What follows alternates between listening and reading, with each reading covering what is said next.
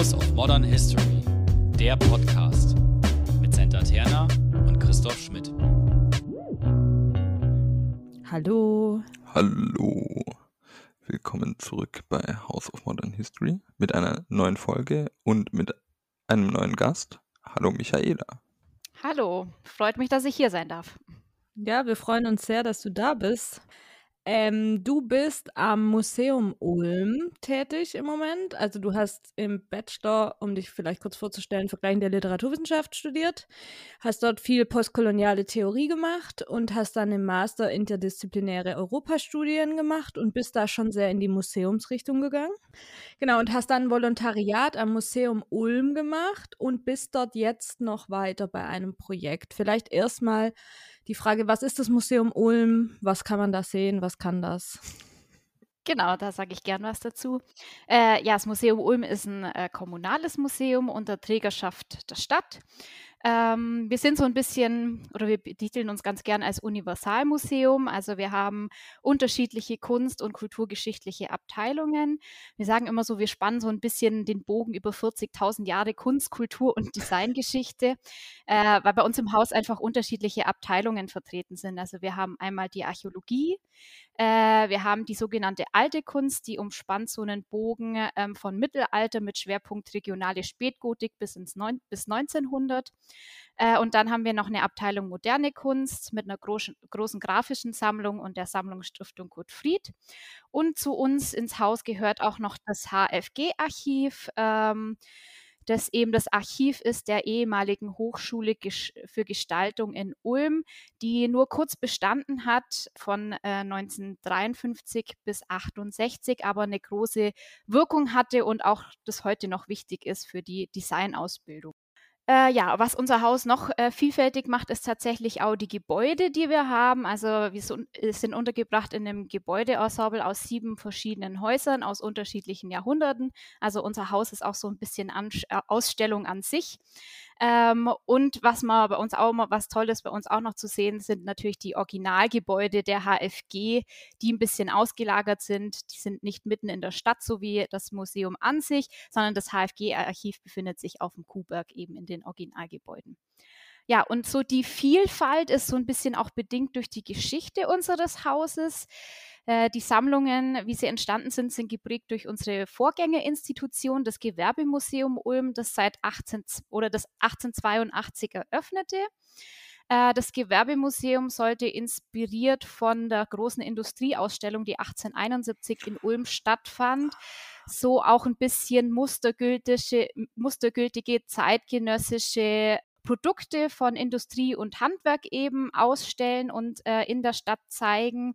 Und es hat sich aber auch ganz schnell der Schwerpunkt auf Kunsthandwerk nochmal verschoben und auf äh, Altertümer. Das wurde dann auch nochmal unterstützt, dass die Bestände des Vereins für Kunst und Altertum in Ulm und Oberschwaben mit ins Gewerbemuseum integriert und ausgestellt wurden. Das war dann so um 1900 der Fall. Und daher kommen eben auch diese vielfältigen Sammlungen, die wir heute noch im Haus haben.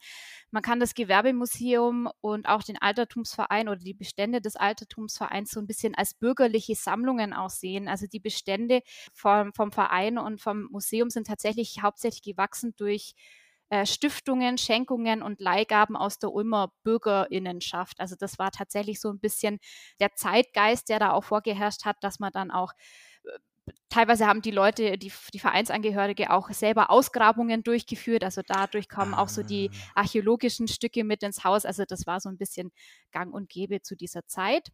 Und das Gewerbemuseum wurde eben 1923 institutionell dann von der Stadt übernommen. Die Bestände von Altertumsverein und Gewerbemuseum gingen dann auch in den Besitz der Stadt über. Und 1925 im Oktober dann ähm, wurde das Museum unter dem Namen Museum der Stadt Ulm eröffnet. Ja, lange Rede, kurzer Sinn, here we are. ah, äh, einiges wusste ich tatsächlich auch nicht, was ein bisschen peinlich äh, ist, aber mein Gott, dafür, dafür haben wir ja Gäste. wir haben dich heute auch und sind da sehr sehr froh, um ein Thema aufzugreifen, was wir schon hatten, nämlich die Restitutionsdebatten, die wir ja bislang eigentlich, wie die meisten Themen nicht selbst erlebt, sondern halt darüber berichtet haben, theoretisch. In letzter Zeit sind nochmal Dinge an der Stelle auch passiert. Also die Rückgabe der Benin-Bronzen soll, glaube ich, dieses Jahr anlaufen. Ja. Und es gibt auch die in Stuttgart wurde die Witboy Bibel und die Witboy Peitsche schon zurückgegeben. Ich glaube, das war Mhm. letztes Jahr. Das war 2019, wenn ich es richtig im Ah, Kopf habe. Anfang okay. 2019 schon, ja. Corona verdampft jedes Mhm. Zeitgefühl oder ich habe einfach einen Fehler begangen. Beides ist drin. Und ähm, neben diesen juristisch-juridischen Vorgängen kam auch noch ein, zumindest ähm, oder mindestens ein Fachbuch auf den Markt, was wir euch theoretisch empfehlen werden. Nämlich, was soll zurück? Die Restitution von Kulturgütern im Zeitalter der Nostalgie von Sophie Schönberger. Sophie Schönberger ist Juristin von Haus aus ähm, und macht was relativ Spannendes. Also hat den äh, Lehrstuhl oder ist Professorin für öffentliches Recht, Kunst und Kulturrecht an der Heinrich-Heine-Uni Düsseldorf und hat auch mit Eva Schlotthäuber, der ehemaligen Vorsitzenden des VHDs, die Online-Dokumentation Die Klage der Hohenzollern mitgestaltet, also hat ein Interesse an historischen Themen. Und in diesem Buch, was ich sehr spannend finde, führt sie generell Restitutionsdebatten aus ihrem Blick zusammen. Also die koloniale Restitution, die NS-Raubgute-Restitution und die Hohenzollern-Klagen an der Stelle und versucht so systematische Blicke darauf zu werfen, das noch als zusätzliche Publikation. Guter Tipp, habe ich auch noch nicht gelesen. Und es ist jetzt auch so, was man vielleicht nicht zwingend vermuten würde, was aber sich in deiner Vorstellung ja schon andeutete, dass durch diese Schenkungen vielleicht auch das Museum Ulm auch sich mit diesen Rückgabeforderungen oder einfach mit dieser Problematik befassen muss und befasst. So ist es tatsächlich, ja. Äh, wir sind ja kein ethnologisches Museum, also da gibt es ja jetzt auch Baden-Württemberg weit andere Häuser, die da eher im Fokus stehen. Du hattest es ja schon angesprochen, die äh, Witboy-Bibel, also auch im Zusammenhang mit dem Lindenmuseum, die dann natürlich auch schon viel, viel weiter sind als wir und da auch relativ fortschrittlich sind und schon einiges aufgearbeitet haben. Die haben ja auch eine Online-Datenbank erstellt und sind auch gerade dabei, ihre ganzen kolonialen Bestände tatsächlich auch online zur Verfügung zu stellen. Ähm, das Ganze fügt sich auch so ein bisschen oder ähm, überschneidet sich mit der Gesamtstrategie, des, die das Land Baden-Württemberg jetzt auch anstrebt. Also die Rückgabe der äh, Witboy-Bibel war da tatsächlich so ein bisschen ein Auftakt, dass das Land auch das mit äh, in die Hand nimmt, äh, Projekte fördert, dann auch in dem Rahmen eben um das koloniale Erbe aufzuarbeiten. Und dazu gehört natürlich auch, äh, in die Museen oder in die Häuser zu gucken, die nicht vordergründig ethnologische Museen sind. Äh, weil, wie du jetzt auch gerade schon angesprochen hattest, tatsächlich ist es so, dadurch, dass aus der Bürgerschaft viele Schenkungen kamen, äh, das sind natürlich auch Dinge dabei, die kolonialen Bezug haben. Also wir haben beispielsweise ein Konvolut von Herrn Albert Deiber, der ähm, war Schweizer Schriftsteller und äh, ich glaube Chemikant war er. Ähm, und der ist um 1900 eben in die Südsee gereist und war auch in China und hat von dort einige Dinge mitgebracht. Äh, und die sind dann irgendwann über verwandtschaftliche Beziehungen tatsächlich in Ulm gelandet, sind im Museum gelandet. Ja, und das sind so ein bisschen die versteckten Sachen, die man tatsächlich jetzt nicht so vor Augen hat. Und bei solchen Dingen geht es tatsächlich darum, das erstmal ähm, auszugraben und solche Mhm. Bestände auch erstmalig überhaupt äh, zu heben und äh, zu bearbeiten auch. Bei uns kam noch dazu, wir hatten äh, vor ja, eineinhalb, knapp zwei Jahren jetzt angefangen, ähm, die Bestände in ein großes Zentraldepot umzuziehen. Also unsere ähm, Depotsachen, die waren immer so ein bisschen verteilt auf unterschiedliche Depots im und außerhalb von Museum, also auf, die, auf die Stadt verteilt. Und wir haben jetzt eben das große ZKD und da wird jetzt sukzessive alles umgezogen. Und klar, bei solchen Umzügen stolpert man natürlich dann auch so über die, den ein oder anderen Gegenstand, den man vielleicht jetzt nicht vermutet oder den man einfach auch viele Jahre nicht mehr bearbeitet hat. Bei uns ist es so, diese ethnologischen Bestände, die alle um äh, 1900 bis ja, spätestens 1930 ins Museum kamen. Die waren im Gewerbemuseum teilweise noch mit ausgestellt.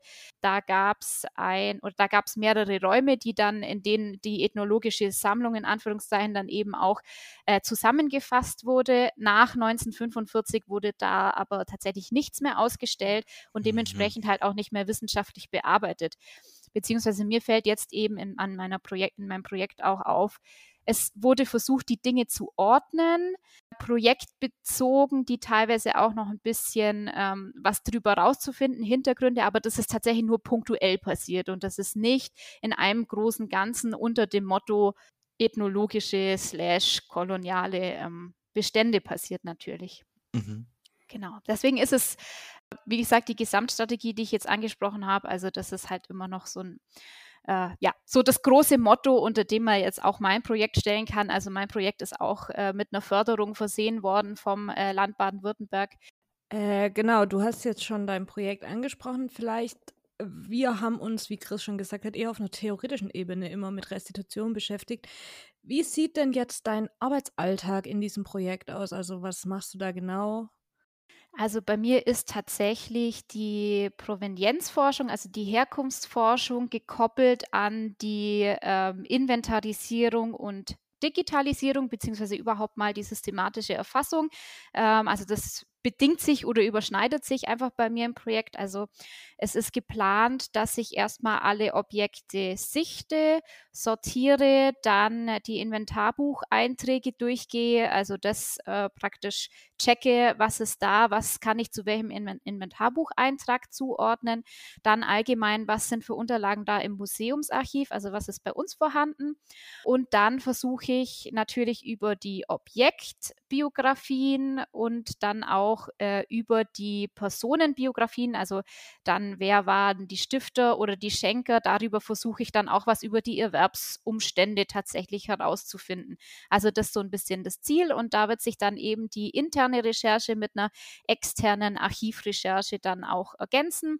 Also da werde ich dann nochmal rausgehen und bei den wichtigsten Beständen, bei den wichtigsten Persönlichkeiten ähm, noch extern in den Archiven suchen und dann ist eben geplant oder das große Ziel ist dann letzten Endes die ganzen ähm, Sachen mit den Ergebnissen, die ich herausgefunden habe, tatsächlich zu digitalisieren. Also das soll zunächst in unserer internen Datenbank äh, digital inventarisiert werden und das Ganze soll dann über eine ähm, Plattform, eine geeignete, geeignete, dann auch veröffentlicht werden. Mhm. Dazu sind natürlich unter anderem auch Digitalisate notwendig, also von den Objekten an sich. Ähm, vielleicht nochmal ganz kurz zu einer Anzahl. Also wir sprechen hier von rund 200 Objekten. Da kommt immer mal wieder eins dazu oder wird eins dann auch rausgeschmissen tatsächlich. Das ist gerade so ein grober Richtwert. Und diese 200 Objekte äh, sind auch, äh, die meisten von denen sind auch schon fotografisch dokumentiert. Da hatten wir Ende oder Anfang 2021 schon einmal eine kleinere Förderung bekommen, dann auch vom Ministerium, die, uns ermöglicht hat, eben einen Fotografen zu bestellen und das mal alles ähm, in guter Qualität durchfotografieren zu lassen. Und aufbauend auf diesen Digitalisaten können wir dann natürlich auch die öffentlichen Datenbanken füttern. Mhm. Mhm. Also ich habe kaum Ahnung von diesem Thema. Und deshalb vielleicht auch eine blöde Frage. Aber wenn du jetzt gesagt hast, dass ein paar rausgeschmissen werden, ein paar Objekte aus diesem Projekt und vielleicht auch ein paar reinkommen, äh, geht's da dann, wird es entschieden nachdem, wie das in den Besitz kam von irgendjemand?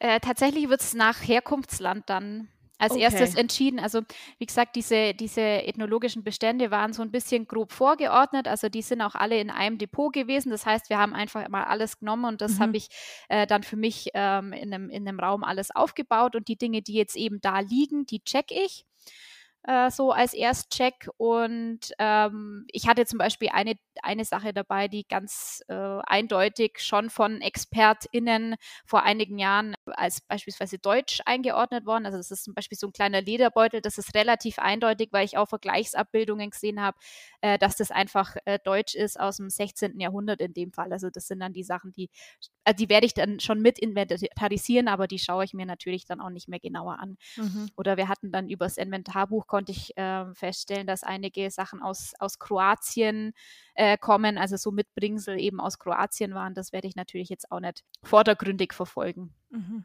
Eine allgemeinere Rückfrage oder ja doch in dem Sinn, das Buch, was ich gerade angesprochen habe, kritisiert auch, und es scheint auch so ein bisschen mein Eindruck zu sein, der sich, oder da können sich aber auch die Tatsachen geändert haben, ähm, dass die Politik, die eigentlich handlungsanleitend sein sollte, als Vertretung der Öffentlichkeit oft diese Aufgabe von Restitution und Umgang an die einzelnen Häuser abgewälzt hat, sagt die Autorin, dass man da so ein bisschen im Endeffekt allein war, wie man damit umgeht, äh, mit dieser Problematik.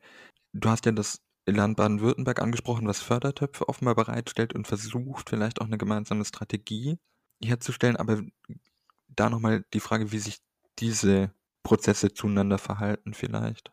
Mm, ja, also so Fördertöpfe sind ja mittlerweile immer mehr da. Es gibt ja auch mhm. das Deutsche Zentrum Kulturgutverluste, was ja auch äh, fleißig äh, Projekte in dem Bereich fördert.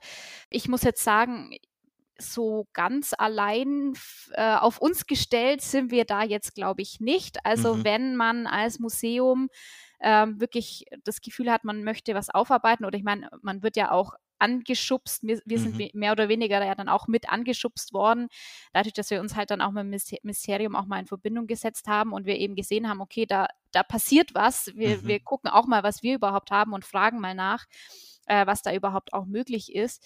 Ähm, also ich habe schon das Gefühl, dass sich da auch was tut. Du hattest ja vorher auch schon angesprochen, dass jetzt 2022 dann auch die Restitution der Benin-Bronzen dann vorangehen soll.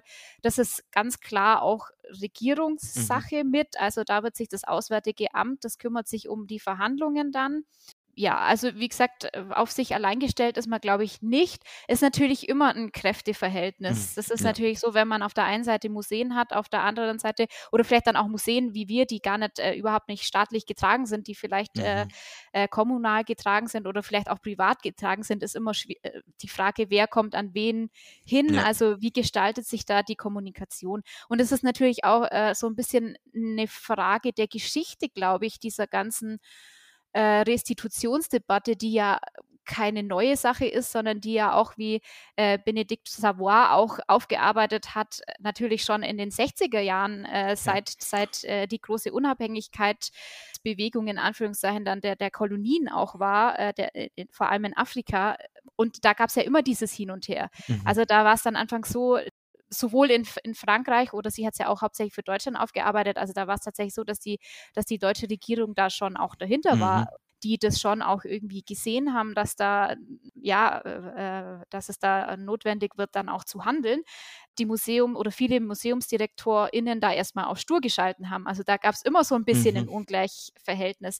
Tatsächlich gab es dann auch äh, einige Jahre später rum wieder so ein bisschen, dass es sich gedreht hat, also dass dann wiederum MuseumsdirektorInnen gab, die da dann auf die Barrikaden gegangen sind und gesagt haben, jetzt muss man aber mal was tun. Oder in dem Fall nicht auf die Barrikaden, sondern äh, vorangeschritten sind und gesagt haben, jetzt muss man mal was tun. Und es dann wiederum Regierungsvertreter gab, die dann vorsichtiger waren. Also tatsächlich ich glaube, das ist auch einfach deswegen auch dieser Prozess hat sich deswegen auch so langwierig hingezogen. Und klar, das wirkt natürlich auch bis heute nach, jetzt, wenn es immer noch akuter mhm. wird, dass da immer noch so ein bisschen, ja, es da Reibereien vielleicht auch gibt. Es kommt halt natürlich auch immer darauf an, welche Person gerade an welcher Position auch ist. Tatsächlich, ja. Mhm. Also ihr seid ja in dem Sinn jetzt kein spezielles Museum, aber der Charakter, dass ihr quasi von 40.000 vor äh, der Zeitenwende bis quasi gestern Objekte und Themen habt, ist ja dann auch ein anderer Zugang. Und dann könnte man sich theoretisch auch die Frage stellen, Verzeihung, ähm, da hing noch eine Kaffeebohne, glaube ich, irgendwo. ähm, habt ihr die Fragen, die ihr euch jetzt stellt, sind im Endeffekt diese ethnologisch-ethnografischen Problematiken der Restitution des Kolonialismus, Gibt es in dem Zuge auch die Vorstellung, oh, es könnte was im Nationalsozialismus noch Problematisches an uns oder nach dem Nationalsozialismus an uns gelangt sein? Oder macht ihr quasi Häppchen für Häppchen, was ja genauso ein Ansatz wäre? Ähm, tatsächlich ist es häppchenweise. Wir haben auch jetzt für die Provenienzforschung an sich eben keine feste Stelle. Wir hatten aber vor vier Jahren, glaube ich, hat das eingesetzt, ich habe es nicht mehr ganz genau auf dem Schirm, äh, ein äh, DZK-Projekt gefördert bekommen, wo es dann um die NS-Raubkunst tatsächlich mhm. ging. Und wir hatten auch schon einen Restitutionsfall tatsächlich. Da ist wiederum ein Restitutionsgesuch an uns herangetragen worden. Da haben wir, da ging es äh, um zwei Goldschmiedearbeiten. Eine haben wir dann äh, tatsächlich zurückgegeben und die andere haben wir dann angekauft. Mhm. Ja, genau, das war auch von der, äh, von der jüdischen äh, Besitzerfamilie. Da sind dann eben auch die Erben irgendwann auf uns zugekommen. Genau, also es gab auch einen Restitutionsfall und äh, nachdem ist eben dann auch dieses, dieses Provenienzforschungsprojekt zur NS-Raubkunst ins Leben gerufen worden. Wie gesagt, äh, ist gefördert worden vom DZK, ist aber noch nicht vollständig abgeschlossen Mhm. mit, mit Abschlussbericht. Also das ist noch ein bisschen offen. Aber das ist halt dann immer, immer so ein bisschen schade. Das ist natürlich auch immer so ein bisschen Ressourcenthema, obwohl ja so die Provenienzforschung eigentlich so eine der Kernaufgaben auch des Museums ist. Aber ja, ihr könnt es euch ja vorstellen, das ist auch nicht immer so ganz einfach, dann eben Personal für alles bereitzustellen. Aber man merkt schon, dass es immer wichtiger wird. Deswegen ist es eine tolle Sache, dann einfach auch zumindest auf kurzfristige Projekte und MitarbeiterInnen dann zurückgreifen zu Mhm. können. Du hattest jetzt vorhin, oder Chris, glaube ich, du warst am Anfang, der nicht. Benin-Bronzen schon erwähnt hatte. Ähm, ihr habt ja in eurem Museum viel so Waffen, Alltagsgegenstände und Ja. Schmuck. Wo liegt denn der Unterschied darin im Umgang mit jetzt beispielsweise so Raubgütern wie den Benin-Bronzen oder so Alltagsgegenstände? Ich würde mal sagen, ganz von der Grundlage her gibt es zunächst mal keinen Unterschied. Also man Mhm. muss sich tatsächlich dann irgendwo auch die kleinsten Dinge einfach angucken. Da geht es auch darum, äh, auch diese Prozesse einfach zu verstehen. Da geht es auch um ein bewussteres Selbstverständnis von eben der Kolonialgeschichte, den Effekten und auch der Rolle des Museums einfach. Von dem her ist auf jeden Fall alles äh, untersuchungswürdig oder ja, es ist ja für uns einfach auch eine, eine, eine große Sache, wenn einfach die, die, die, die Dinge aufgearbeitet werden, wenn mal eine Transparenz, also wenn auch eine interne Transparenz für Mhm. uns da ist. Ja, deswegen vorerst mal kein Unterschied, aber natürlich auf der zweiten Stufe äh, gibt es dann äh, doch auch Unterschiede. Bei den Benin-Bronzen ist es ja ganz eindeutig, also wir sind hier bei nachgewiesenen Raubgut. Also das sind äh, äh, Objekte, die aus einem Gewaltkontext stammen. Zweitens ist es bei den Benin-Bronzen so, dass ja da eben seit den 1960er Jahren auch schon Rückgabeforderungen bestehen. Bei diesen, also ich meine, an uns sind jetzt noch nie Rückgabeforderungen herangetragen worden, Mhm. tatsächlich. Ähm, das ist natürlich auch ein großer Unterschied ja, was dann auch so ein bisschen die Priorität der Bearbeitung dann auch voraussetzt. Und dann haben wir natürlich Dinge, die unterschiedlich kulturell konnotiert sind. Also bei den äh, Benin Bronzen, das sind ja Kunstwerke, das sind, äh, die haben äh, die, die, die, die Königshäuser geziert. Ähm, und wir haben natürlich bei den, bei den Waffen oder bei den Geschirrgegenständen, die wir äh, beispielsweise auch haben, also das sind ja wirklich Alltagsgegenstände, die keine rituelle Bedeutung tatsächlich hatten ja, und in dem Sinne gibt es vielleicht auch noch einen Unterschied, dass man sagen muss, viele dieser Dinge, also gerade sowas wie Waffen oder so, wurden teilweise auch eben freiwillig auch hergegeben als Tauschgegenstände, Mhm. als Souvenirgegenstände und sowas befindet sich tatsächlich auch hier in deutschen Museen äh, massenhaft, auch von Reiserückkehrern, also was gar nicht unbedingt in erster Linie jetzt mit Kolonialverwaltung zusammenhängt, sondern tatsächlich auch einfach privat mitgebracht wurde. Also da kann man so ein bisschen den Unterschied ziehen. Äh, aber wie gesagt, grundsätzlich stammt halt alles aus, dieser, aus diesem kolonialen Ungleichverhältnis. Also unabhängig davon, ob jetzt irgendwie Gewalt angewandt wurde oder nicht. Wir sprechen natürlich immer von äh, kolonialisierenden und äh, kolonisierten. Also das ist natürlich klar. Aber ja, es gibt auf jeden Fall kleine Unterschiede. Also das ist natürlich jetzt offen, aber wir denken jetzt, oder ja, ich, ich lehne mich mal weit aus dem Fenster, aber ich würde jetzt mal behaupten, auf, äh, angesichts der Bestände, die wir haben, es wird wahrscheinlich keine Restitutionsforderung an uns herangetragen werden, wenn dann die Dinge auch äh, veröffentlicht sind. Mhm. Beziehungsweise es kann natürlich auch sein, dass ich noch auf den, einen großen, großen Unrechtskontext stoße. Dann ist es natürlich schon auch ein Anliegen, dass wir dann wiederum vielleicht, wenn man da was rekonstruieren kann, dann auf die Herkunftsgesellschaften jeweils zugeht und es zumindest mal ähm, kommuniziert, dass da auch was da ist, was wirklich unrechtmäßig dann entfernt wurde. Mhm.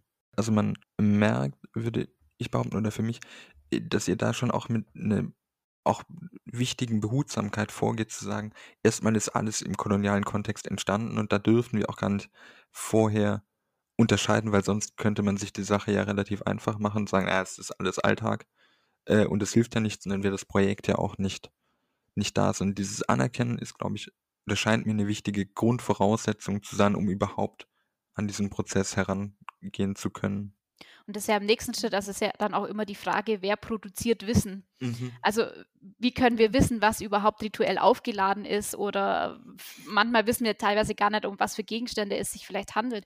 Also dann ist auch immer die Frage, hat der Reiserückkehrer dem Gegenstand jetzt irgendeinen, irgendeinen Fantasienamen gegeben oder wie mhm. fundiert mhm. waren eben auch seine, seine Kenntnisse der, der jeweiligen Kultur?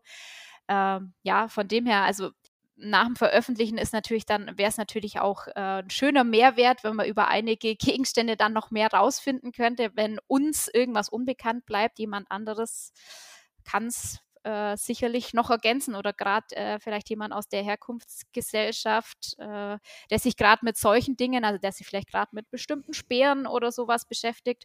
Äh, also warum nicht? Also das soll ja auch ein schöner Mehrwert dann dieser ganzen, ähm, dieser ganzen Aufarbeitung der, der kolonialen äh, Objekte dann auch sein, dass irgendwann dann auch Kooperationen entstehen, also mhm. dass das dann ein einfach auch im Flow ist. Mhm. Und trittst du selber da auch mit Leuten in Kontakt? Also jetzt auch beispielsweise, wenn es dann darum geht, wer aus Ulm jetzt zum Beispiel hat das mitgebracht und dann irgendwie, keine Ahnung, die Familie kontaktieren, weil die vielleicht noch irgendwas wissen oder nicht? Oder machst du das nicht? Doch, tatsächlich, da wo es notwendig sein wird, werde ich das auch noch machen. Also äh, eine Kollegin hat auch ganz nett schon für mich vorgearbeitet, die eben die äh, Familie von dem vorher schon erwähnten Albert Daiber auch mal mhm. kontaktiert hat, die einfach noch wussten, wie überhaupt die Verbindungen familiär dann auch nach mhm. Ulm waren. Also sowas hilft tatsächlich dann auch, wenn man weiß, da sind noch irgendwie Angehörige da. Äh, aber aktuell bin ich auch noch nicht so weit oder so tief in die Biografien tatsächlich eingestiegen, dass ich jetzt sagen kann, wo dann noch Mangel ist oder wo ich wen dann kontaktieren könnte. Das wird sich dann ergeben, aber natürlich, äh, sowas ist natürlich immer auch eine gute Quelle. Ähm, ganz kurze Zwischenfrage dazu noch weil du gesagt hast, du bist noch nicht so weit, wie, auf wie lang ist denn das Projekt angesetzt? Ähm, wenn man jetzt denkt, das sind ungefähr 200 Objekte, wie lange rechnet man damit, dass es dauert? Äh, tatsächlich äh, ist, läuft das Projekt jetzt ein Jahr. Mhm. Ja, wir wussten es einfach, wir konnten vorher tatsächlich den Aufwand einfach mhm. schlecht einschätzen, weil wir äh, teilweise halt auch nur ein paar Konvolute hatten, wo es eindeutig war, äh, von wem was stammt. Jetzt im Zuge meiner Recherchen im Inventarbuch sehe ich natürlich immer mehr Namen aufploppen. Es gibt natürlich Leute, die haben halt ein, ähm, einen Gegenstand ans Museum gegeben, aber mehr oder, also ich müsste das halt mehr oder weniger auch nachvollziehen. Ja, ich hoffe, dass ich es irgendwie schaffe in dem Jahr ich werde jetzt dann mal einfach mit der digitalen Inventarisierung anfangen. Ich denke mal, dass ich die Daten dann auch alle rausgeben kann. Ob ich dann, ähm, gut, lückenlos ist ja nie was in der Provenienzforschung, aber ob ich es schaffe, alle Biografien abzurattern, wird dann nochmal die Frage sein. Ich habe nämlich auch gemerkt, dass bei uns im äh, Museumsarchiv tatsächlich auch mehr mehr Unterlagen liegen als, als vermutet. Ah, oh, cool. Ein Hoch ja. auf Archive. Genau. wenn wir dann darüber nachdenken, du erfasst das in deinem Projekt, um auch überhaupt für euch als Haus klar zu machen, was vorhanden ist und hast dich vorhin leicht aus dem Fenster gelehnt, dass vermutlich nichts zurückgegeben wird. Das ist ja die eine und vielleicht auch hauptsächliche Seite überhaupt diese Nachverfolgung, äh, Provenienzforschung. Die andere wäre ja dann auch, wenn ihr diese Objekte dann wieder ausstellen würdet, allein zur Dokumentation deines Projekts geht es ja dann auch immer um die Objektschilder, bei denen man mittlerweile ja auch sensibler geworden ist, wenn einfach nur dran steht, aus Deutsch-Südwestafrika, finde ich das immer sehr empörend, wenn das noch 2019 irgendwo zu lesen ist. Ich meine, ich habe das in Berlin so gesehen. Aber ja. Ja, guter Punkt. Also definitiv, das ist natürlich auch ein, Teil, den ich versuche mit dem Projekt dann auch abzuhaken. Also dass ich mich einfach auch mit Bezeichnungen mhm dann beschäftige. Also wir haben natürlich ganz oft das mhm. N-Wort mit drin. Wir haben beispielsweise den Begriff der Zulu-Kaffern. Ja. Und dieses Kaffer ist ja mittlerweile auch ein sehr problematisches Wort, das eigentlich auch nicht mehr verwendet wird.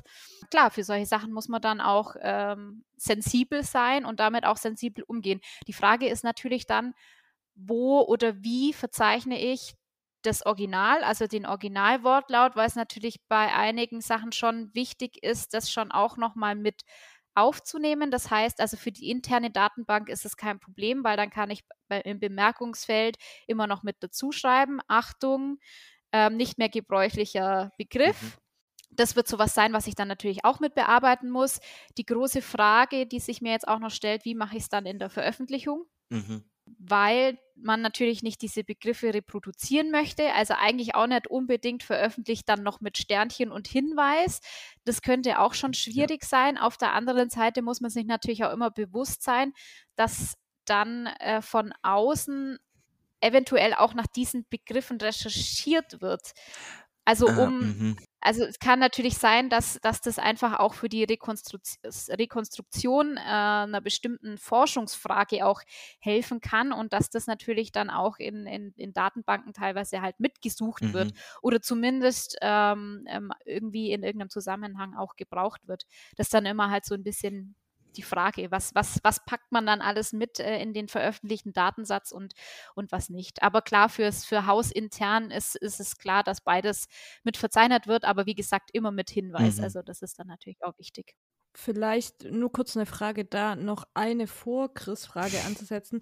Der Plan ist danach, diese Objekte auszustellen bei euch im äh, Museum oder was passiert damit? Also wenn keine Rückgabeforderungen entstehen, ja. Äh, genau, also das, das wird sich dann tatsächlich noch zeigen. Das ist noch nicht eindeutig. Also es wird wahrscheinlich zu meinem Projekt an sich kein eigenes mhm. Ausstellungsprojekt geben, aber wir befinden uns natürlich auch gerade in einem Prozess, wo man solche Themen dann auch in Ausstellungen bearbeitet, also Kolonialgeschichte, die Rolle der Museen, auch institutionskritische Ansätze entwickelt und dazu gehört natürlich auch die Provenienzforschung im Rahmen der kolonialen Kontexte.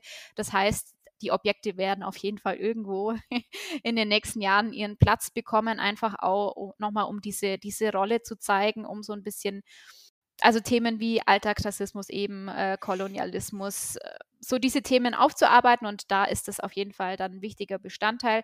Also die sollen schon äh, auf längere Sicht dann auch mal gezeigt werden. Also das, was natürlich auch, was, was nicht grenzwertig mhm. ist wenn man, also ich meine, ähm, haben wir wieder das Problem rituelle Objekte, falls ich das wirklich rausfinden sollte, dass da ein bestimmtes Objekt in bestimmte Riten auch eingebunden war, ist das, muss man natürlich da auch wiederum vorsichtig sein. Da kann man das auch nicht jedem im Museumskontext in einer Ausstellung vor den Latz knallen, aber ja, es gibt ja auch unbedenkliche Gegenstände, die trotzdem ja genau das ausdrücken, was man eben auch mhm. zeigen will. Ja. Das System Kolonialismus und die Auswirkungen ja. auf sämtliche Lebensbereiche. Ja mit Ulm verbinden die wenigsten Menschen Kolonialismus. Oder ich würde behaupten, niemand außer Fachdebattenkundigen. Habt ihr in diesem Zuge, es gab ja auch einen, Zeitungsbericht über euch, irgendwelche, ich sage jetzt mal, Stimmen aus Ulm dazu wahrgenommen? Wie, also wir kommen später zum Abschluss des, der Folge, glaube ich, noch auf ein anderes lokales Ereignis, was ja auch die Gemüter erhitzte äh, mit den drei heiligen Königen. Habt ihr da irgendwie Stimmen aus der Bevölkerung? Gibt es da was? Ähm, mhm. Nee, tatsächlich jetzt keine konkreten Stimmen so aus der Stadt an sich aber schon von einigen KollegInnen tatsächlich auch so aus der Museumslandschaft, wo man auch dann auch merkt, okay, das sind auch noch einige, die möchten auch gern mhm. ähm, und sind einfach auch noch nicht so weit. Also das ist tatsächlich dann eher der Austausch auf der mhm. Ebene, mhm. dass man einfach dann andere Häuser, also nicht, nicht mitzieht, aber dass da einfach auch ein Austausch entsteht bei zwischen den Häusern, die vielleicht schon weiter sind oder welchen, die noch nicht so weit mhm. sind. Also ja, das ist dann alles sehr positiv, was sich da entwickelt tatsächlich. Ich glaube auch, dass es so generell, also am Anfang war dieses Buch, was unterschiedliche Restitutionsdebatten mittlerweile verknüpft, dass wir eine allgemeine Welle haben, die, glaube ich, erst auch durch die Restitutionsdebatten des Kolonialismus eine allgemeine Aufmerksamkeit auf das Thema mit sich bringt, auch in Ländern, die man auch wenig auf dem Schirm hätte, wie die Schweiz. Also es gibt einen großartigen äh, Twitter-Account, das kontaminierte Museum, das über die Sammlung Bürle, Bürli, Bürle ähm, geht, wo es um die NS-Restitution geht, die relativ schwierig als Haus, wenn ich das richtig nachvollziehe, damit umgehen. Oder das Kunstmuseum Bern, was dann gesagt hat, wir können die Restitution oder die Provenienz nicht nahtlos nachvollziehen. Äh, uns ist aber klar, dass hier Unrecht passiert und hat letztes Jahr zwei Kunstwerke zurückgegeben, meines Wissens, ohne eine komplette Sichtbarkeit des Prozesses, wie es ins Haus gelangt ist, zu haben. Da scheint mir auch, also Synergieeffekte nicht nur zwischen kolonialen Sammlungen, sondern generell mittlerweile vorhanden zu sein. Und an Orten, die man nicht vermuten würde. Das vielleicht nur so als längerer Exkurs. Ja, nee, auf jeden Fall. Also man merkt schon, dass einfach auch das, das Bewusstsein geschärft wird und äh, wurde, ja. Was mir auch noch einfiel, so als du beschäftigst dich zwar jetzt nicht direkt mit dem Kolonialismus, sondern objektgebunden mit Provenienz im Kontext des Kolonialismus. Wie nah kannst, äh, vollziehst du Situationen nach? Sind es dann auch Momente, wo du dann heimkommst, abends sagst, oha, also ich will nicht direkt von Trauma sprechen oder von Traumatisierung, aber möchte gern so ein bisschen in die Richtung gehen. Sind dir quasi bei deinen Forschungen solche Situationen passiert, wo du denkst, oh je, das war jetzt alles schon hart oder jetzt brauche ich Abstand? Aber nur so, wie du dich wohlfühlst in der Beantwortung. Das tatsächlich jetzt nicht direkt, aber ich sage jetzt mal Überraschung einfach. Okay. Ihr hattet das ja auch schon mal angesprochen in einer eurer Folgen. Was lernt man denn überhaupt über den Kolonialismus und mhm. ähm, speziell auch über den deutschen Kolonialismus? Also so was da so im Detail passiert ist. Äh, klar weiß man das so ungefähr, aber so, also viele Dinge lernt man dann tatsächlich erst, wenn man sich damit beschäftigt und wenn man sich auch einliest. Also mir ging es dann auch viel so, dass bei den historischen Hintergründen mir da auch einfach viel Wissen gefehlt hat. Also unabhängig davon, ob ich mich jetzt mit postkolonialer Theorie beschäftigt habe im Studium oder nicht. Also ich muss schon sagen, ähm, da ist mir eigentlich auch viel durch die Lappen gegangen und mhm. das ähm, sind dann oft einfach auch Momente der Überraschung oder was heißt ja nicht nur Überraschung, aber halt ähm, dann auch Begrifflichkeiten, die dann auch wiederum äh, im Museum eine Rolle spielen mhm. und die ich dann auch erstmal nachschlagen muss, wo ich mir denke, okay, was ist da eigentlich nochmal genau passiert?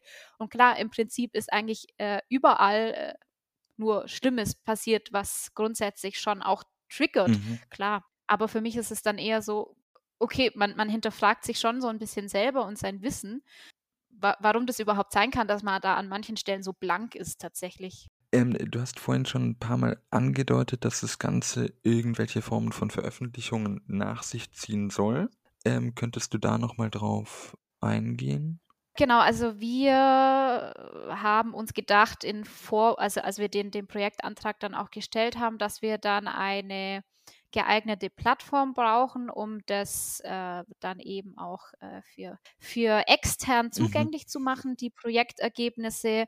Äh, wir haben da an die DDB gedacht, also die Deutsche Digitale Bibliothek, die ja jetzt auch Ende 2021 mit einem Portal für Sammlungsgut aus kolonialen mhm. Kontexten tatsächlich an den Start gegangen ist. Vorerst mal mit 25 Piloteinrichtungen, die über eine Schnittstelle eben ihre Daten ähm, was eben koloniale Objekte angeht, äh, geliefert haben.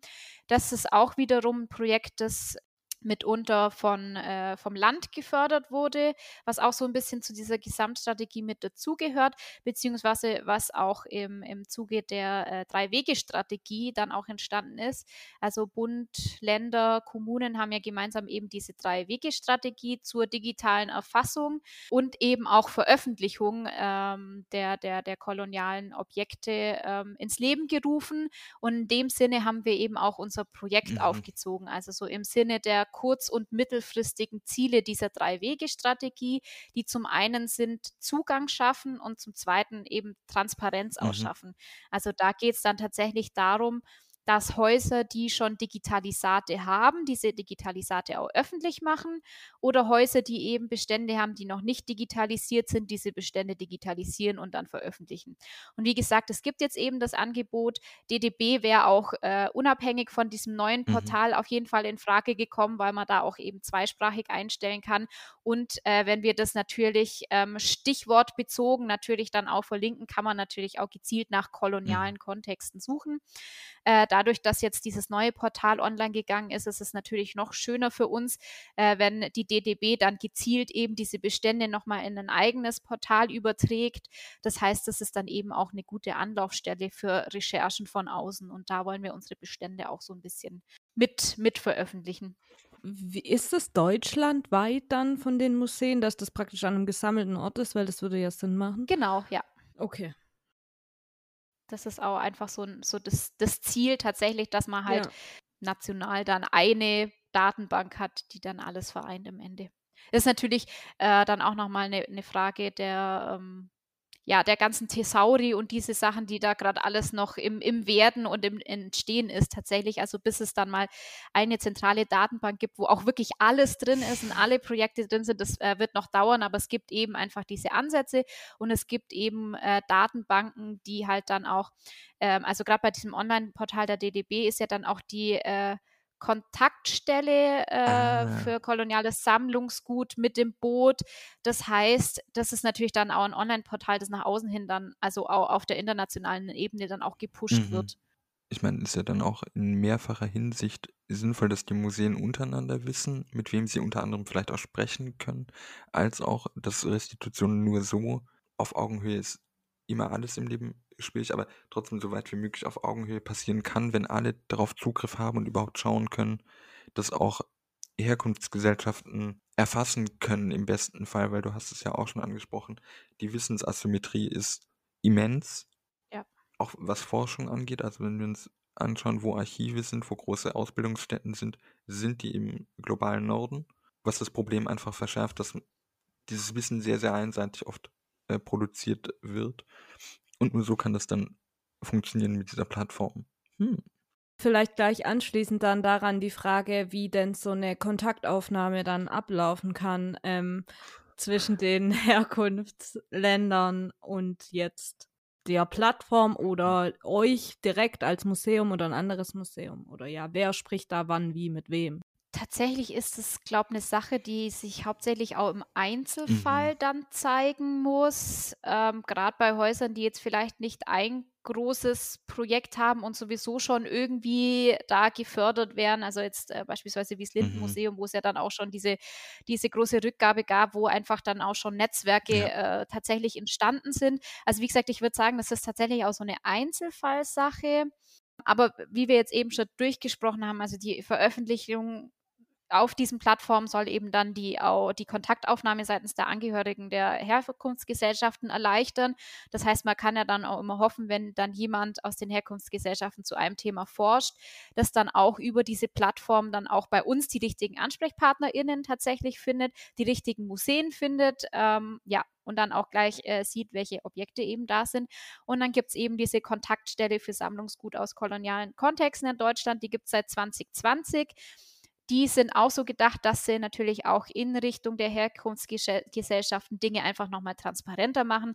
Aber die sind natürlich auch für die Museen äh, hier im Land eine gute Anlaufstelle, weil die einfach auch helfen beim Netzwerkaufbau. Mhm. Ja, und ähm, es ist ja auch so, dass wenn es dann wiederum um Restitutionen geht, da geht es ja dann wirklich auch darum, dass eben Regierungsvertreter beteiligt sind. Also wie es bei der Bibel war, Baden-Württemberg gibt was an den Staat äh, Namibia zurück, also nicht das Lindenmuseum gibt mhm. das einer Einzelperson zurück oder zwischen Museen, sondern es ist dann wirklich so, dass da halt dann das Land wiederum die Hand drauf hat. Klar, es, es macht mehr Sinn, wenn Baden-Württemberg sagt, es gibt es jetzt an Namibia zurück, wie wenn dann ein Museumsdirektor, eine Museumsdirektorin das, das so als symbolischen Akt mehr oder weniger dann irgendwie zurückgibt. Genau, und bei den Benin-Bronzen beispielsweise ist es ja dann auch so, dass das Auswärtige Amt mhm. eben federführend mitverhandelt. Also so entstehen dann eben dann auch die Netzwerke und so kann man sich da seine Ansprechpartner so ein bisschen, bisschen suchen. Aber wie gesagt, in einigen Fällen wird es dann halt einfach auch individuell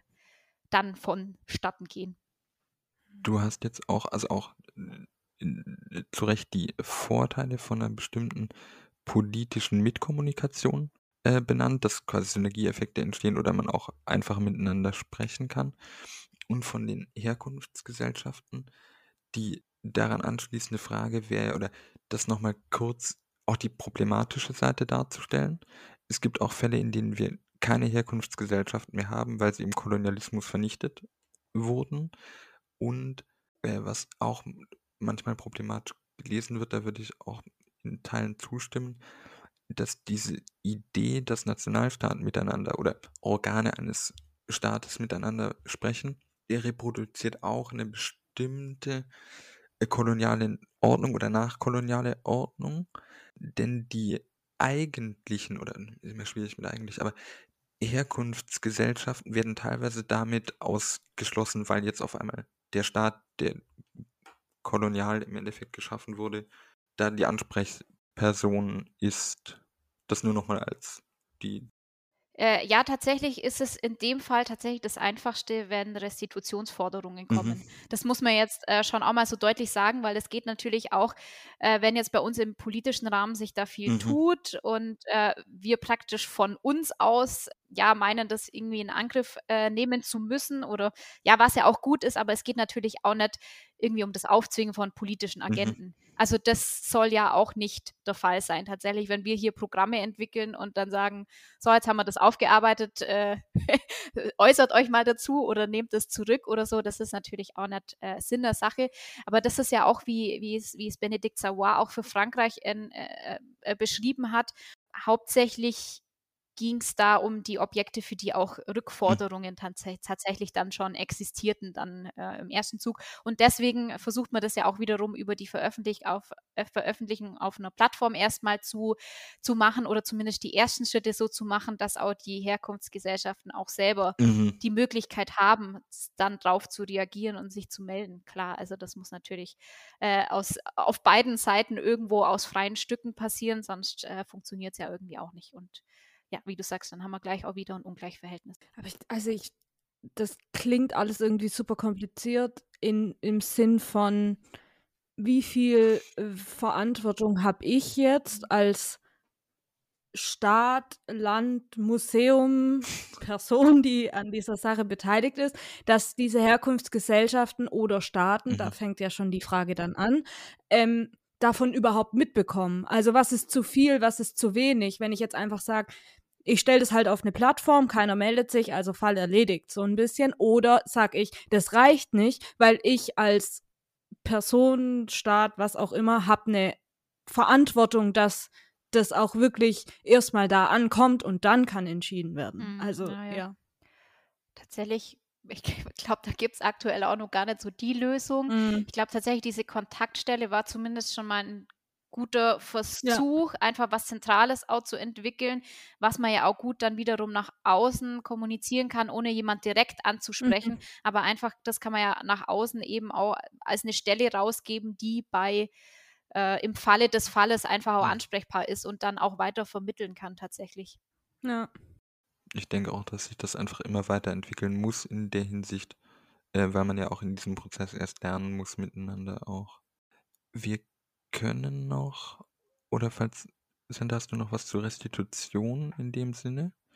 Ähm, vorhin schon angedeutet hat die Stadt Ulm auch vielleicht überregional für Schlagzeilen äh, Zahlen gesorgt äh, wegen der Krippe mit den drei heiligen Königen, was jetzt auch durch das Museum Ulm wissenschaftlich begleitet wird, wenn ich das richtig verstehe. Kannst du dazu was sagen?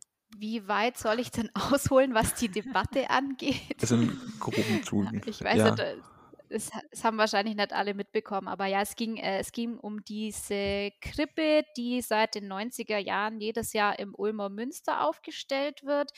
Die Krippe war eine private Stiftung ans Museum und, äh, ans Museum, Entschuldigung, äh, an, die- an, die Münz, äh, an die Münstergemeinde, ähm, beziehungsweise ich glaube sogar nur eine Leihgabe, aber hm, das habe ich jetzt gerade nicht äh, äh, so genau parat. Auf jeden Fall stand die eben jedes Jahr im Münster und vorletztes Jahr hat der Dekan des Münsters sich entschieden, die Heiligen Drei Könige nicht aufzustellen, weil ihm bewusst geworden ist oder weil er bewusst machen wollte, dass der schwarze König sehr überzeichnet mit äh, ja, rassistischen Stereotypen ähm, Physio, Phys, ich krieg das Wort nicht. physiognomischen äh, Elementen ausgestaltet ist Mhm. tatsächlich. Deswegen hat der Dekan das entschieden und das hat tatsächlich, ja, man kann sagen, einen Shitstorm Ja. auch losgetreten teilweise. Also der, der Dekan war da ziemlich auch unter Feuer und da ja, ist wirklich auch eine große Debatte drum äh, entstanden, die auch die Bildzeitung aufgegriffen hat. Und ja, Klar. es war das Thema. Ja, und weil keiner so wirklich wusste, äh, wie man irgendwie da die Fronten auch ein bisschen beruhigen kann, wie das Ganze abflachen kann, was man überhaupt mit der Krippe macht. Es ist natürlich für, ich denke mal, die Stifterfamilie dann auch nicht so toll, wenn die irgendwo in Kisten verschwindet und ähm, keiner weiß dann, was im Endeffekt passieren soll. Wurde halt die Bitte ans Museum Ulm herangetragen oder es war dann ein bisschen im Austausch mit der Münstergemeinde ist die Idee auch entstanden, dass wir da eine Ausstellung dazu machen. Mhm. Das ganze Ausstellungsprojekt musste dann auch relativ schnell irgendwie auf die Beine gestellt werden und wir sind mittlerweile so weit, dass wir es halt hauptsächlich jetzt mal kunstgeschichtlich einordnen, also ein Mhm. bisschen die Biografie des Künstlers. Also die, die Krippe ist von äh, nem, dem Ulmer Bildhauer Martin Scheible geschnitzt worden in den 20er Jahren. Also die Krippenfiguren sind, glaube ich, von 1924 Mhm. und Genau, also das wird da eben ein bisschen kunstgeschichtlich eingeordnet. Ähm, wir werden die Debatte insofern aufgreifen, dass wir dann einfach nochmal zeigen, in welcher Zeit Martin Scheible eben diese Krippe geschnitzt hat und dass die 1920er Jahre halt auch eben durchprägt waren von diesen äh, kolonialen Bildern eben. Einfach um das Bewusstsein zu schaffen, warum diese Darstellungsweise heute in unserer diversen Gesellschaft, in denen schwarze Menschen einfach Teil, also ja, Mhm. es gibt schwarze deutsche Menschen, was einfach äh, bei vielen noch nicht angekommen ist Mhm. und die tendenziell eben diese Krippe auch sehen und sich dadurch vielleicht gestört fühlen. Also, dass man da so ein bisschen äh, Bewusstsein für so ein Gleichgewicht schafft und für eine Gleichberechtigung in eben unserer Gesellschaft. Das heißt, wir greifen eben die Kunst- und kulturhistorische Einordnung so ein bisschen auf, müssen aber sagen, wir bleiben trotzdem halt in unserer weißen Perspektive so ein bisschen verhaftet, weil wir in der Kürze der Zeit einfach nicht mehr, nicht mehr leisten konnten. Das heißt, wir machen das jetzt halt aus unserer Museumsexpertise als Kunsthistoriker äh, tatsächlich. Ähm, ja, wird diese Ausstellung jetzt passieren, äh, aber ist für uns auch Anlass, ähm, uns in den nächsten Jahren dann mit diesen Themen, ich hatte es ja schon Mhm. angesprochen, einfach dann nochmal deutlicher auseinanderzusetzen, dass wir dann auch weitere ExpertInnen auch aus der POC-Community tatsächlich mit ins Boot holen und dann auch mit denen in Zukunft dann Projekte und oder dann auch Ausstellungsprojekte angehen. Das ist noch nicht äh, spruchreif, aber es ist so ein bisschen geplant, dass es eben ein Auftakt ist für einen Prozess, den wir uns dann jetzt auch zu eigen machen wollen und müssen eben, weil man schon sieht, dass die gesellschaftlichen Herausforderungen, die an einen herantragen werden, sich einfach immer äh, ausformen und das ist ja dann auch eben genau die perfekte Aufgabe für ein Museum, sich diesen zu stellen und die eben auch nochmal aufzuarbeiten, aufzubereiten und zu vermitteln. Großartig. Ja. Ich habe noch eine Frage zu deinem Job, generell so. Was macht dir denn am meisten Spaß daran und ähm, wo äh, hast du die meisten Herausforderungen, sagen wir mal? Mm, Eine große Herausforderung, ich fange damit an, Herausforderungen sind immer einfacher zu Ja. beschreiben, äh, ist tatsächlich die Objekte zu ordnen und auch zuzuordnen, Mhm. weil ich habe ja schon angesprochen, es gab mal den Versuch, das irgendwie auch zu sortieren unter dem Begriff ethnografische Objekte. Ja, da haben die Objekte teilweise neue Beschriftungen bekommen, beziehungsweise neue Nummerierungen, die dann äh, in unterschiedlichen Listen aufgelistet wurden. Und von den Listen gibt es wiederum drei Versionen, wo die Hm. Nummern aber auch nicht alle übereinstimmen. Also das ist tatsächlich die größte Herausforderung in diesem Mhm. ganzen Wust aus Ordnern, Hängeregistern, Karteikarten, Inventarbucheinträgen irgendwie dann das Objekt eindeutig zu identifizieren oder zumindest mich von den ähm, neueren Nummern dann irgendwann auch nicht mehr stören zu lassen und die dann einfach zu verwerfen. Also das ist tatsächlich ähm, ja gerade so ein kleiner Knackpunkt. Ja, aber Spaß macht im Endeffekt tatsächlich alles. Mhm. Äh, gerade auch wenn man so aus dieser theoretischen Richtung kommt, ja, Mhm. ja, Postkolonialismus und was dann. Das ist in der Praxis jetzt natürlich nochmal eine ganz andere Sache, Mhm. äh, was ich für mich persönlich einfach auch als eine Herausforderung sehe, an der ich nur wachsen kann. Also da kann ich einfach nochmal eine ganz neue Facette von diesem ganzen Themenkomplex auch mitnehmen, wenn ich nämlich an Objekten arbeite und dann auch nochmal äh, in die Geschichte einsteigen muss ähm, und in den ganzen ähm, äh, kulturellen und ja, geschichtlichen Kontexten, die da dahinter stecken. Ja, und ähm, Aktenwälzen ist tatsächlich immer toll, weil ihr glaubt mir, auf was man da so alles stößt. Äh, ja, Briefwechsel und dann muss man sich auch noch versuchen, die äh, verschiedenen Handschriften im Inventarbuch zu entziffern. Also das ist Mhm. eigentlich eine ganz tolle Aufgabe, die Zeit in Anspruch nimmt, aber es macht auf jeden Fall Freude. Okay, und dann noch so eine letzte persönliche Jobfrage. Ähm, was war denn das eines der oder eines der spannendsten Dinge, auf die du gestoßen bist ähm, oder die du gefunden hast? Ähm, darauf bin ich nicht wirklich gestoßen, sondern das äh, wusste ich dann von Anfang an auch oder habe ich von Anfang an gesehen, eben nochmal auf den Albert Daiber zurückzukommen. Der hat einen Reisebericht geschrieben Mhm. und da habe ich mir ein Exemplar im Antiquariat ergattern können und dem werde ich mich jetzt dann widmen.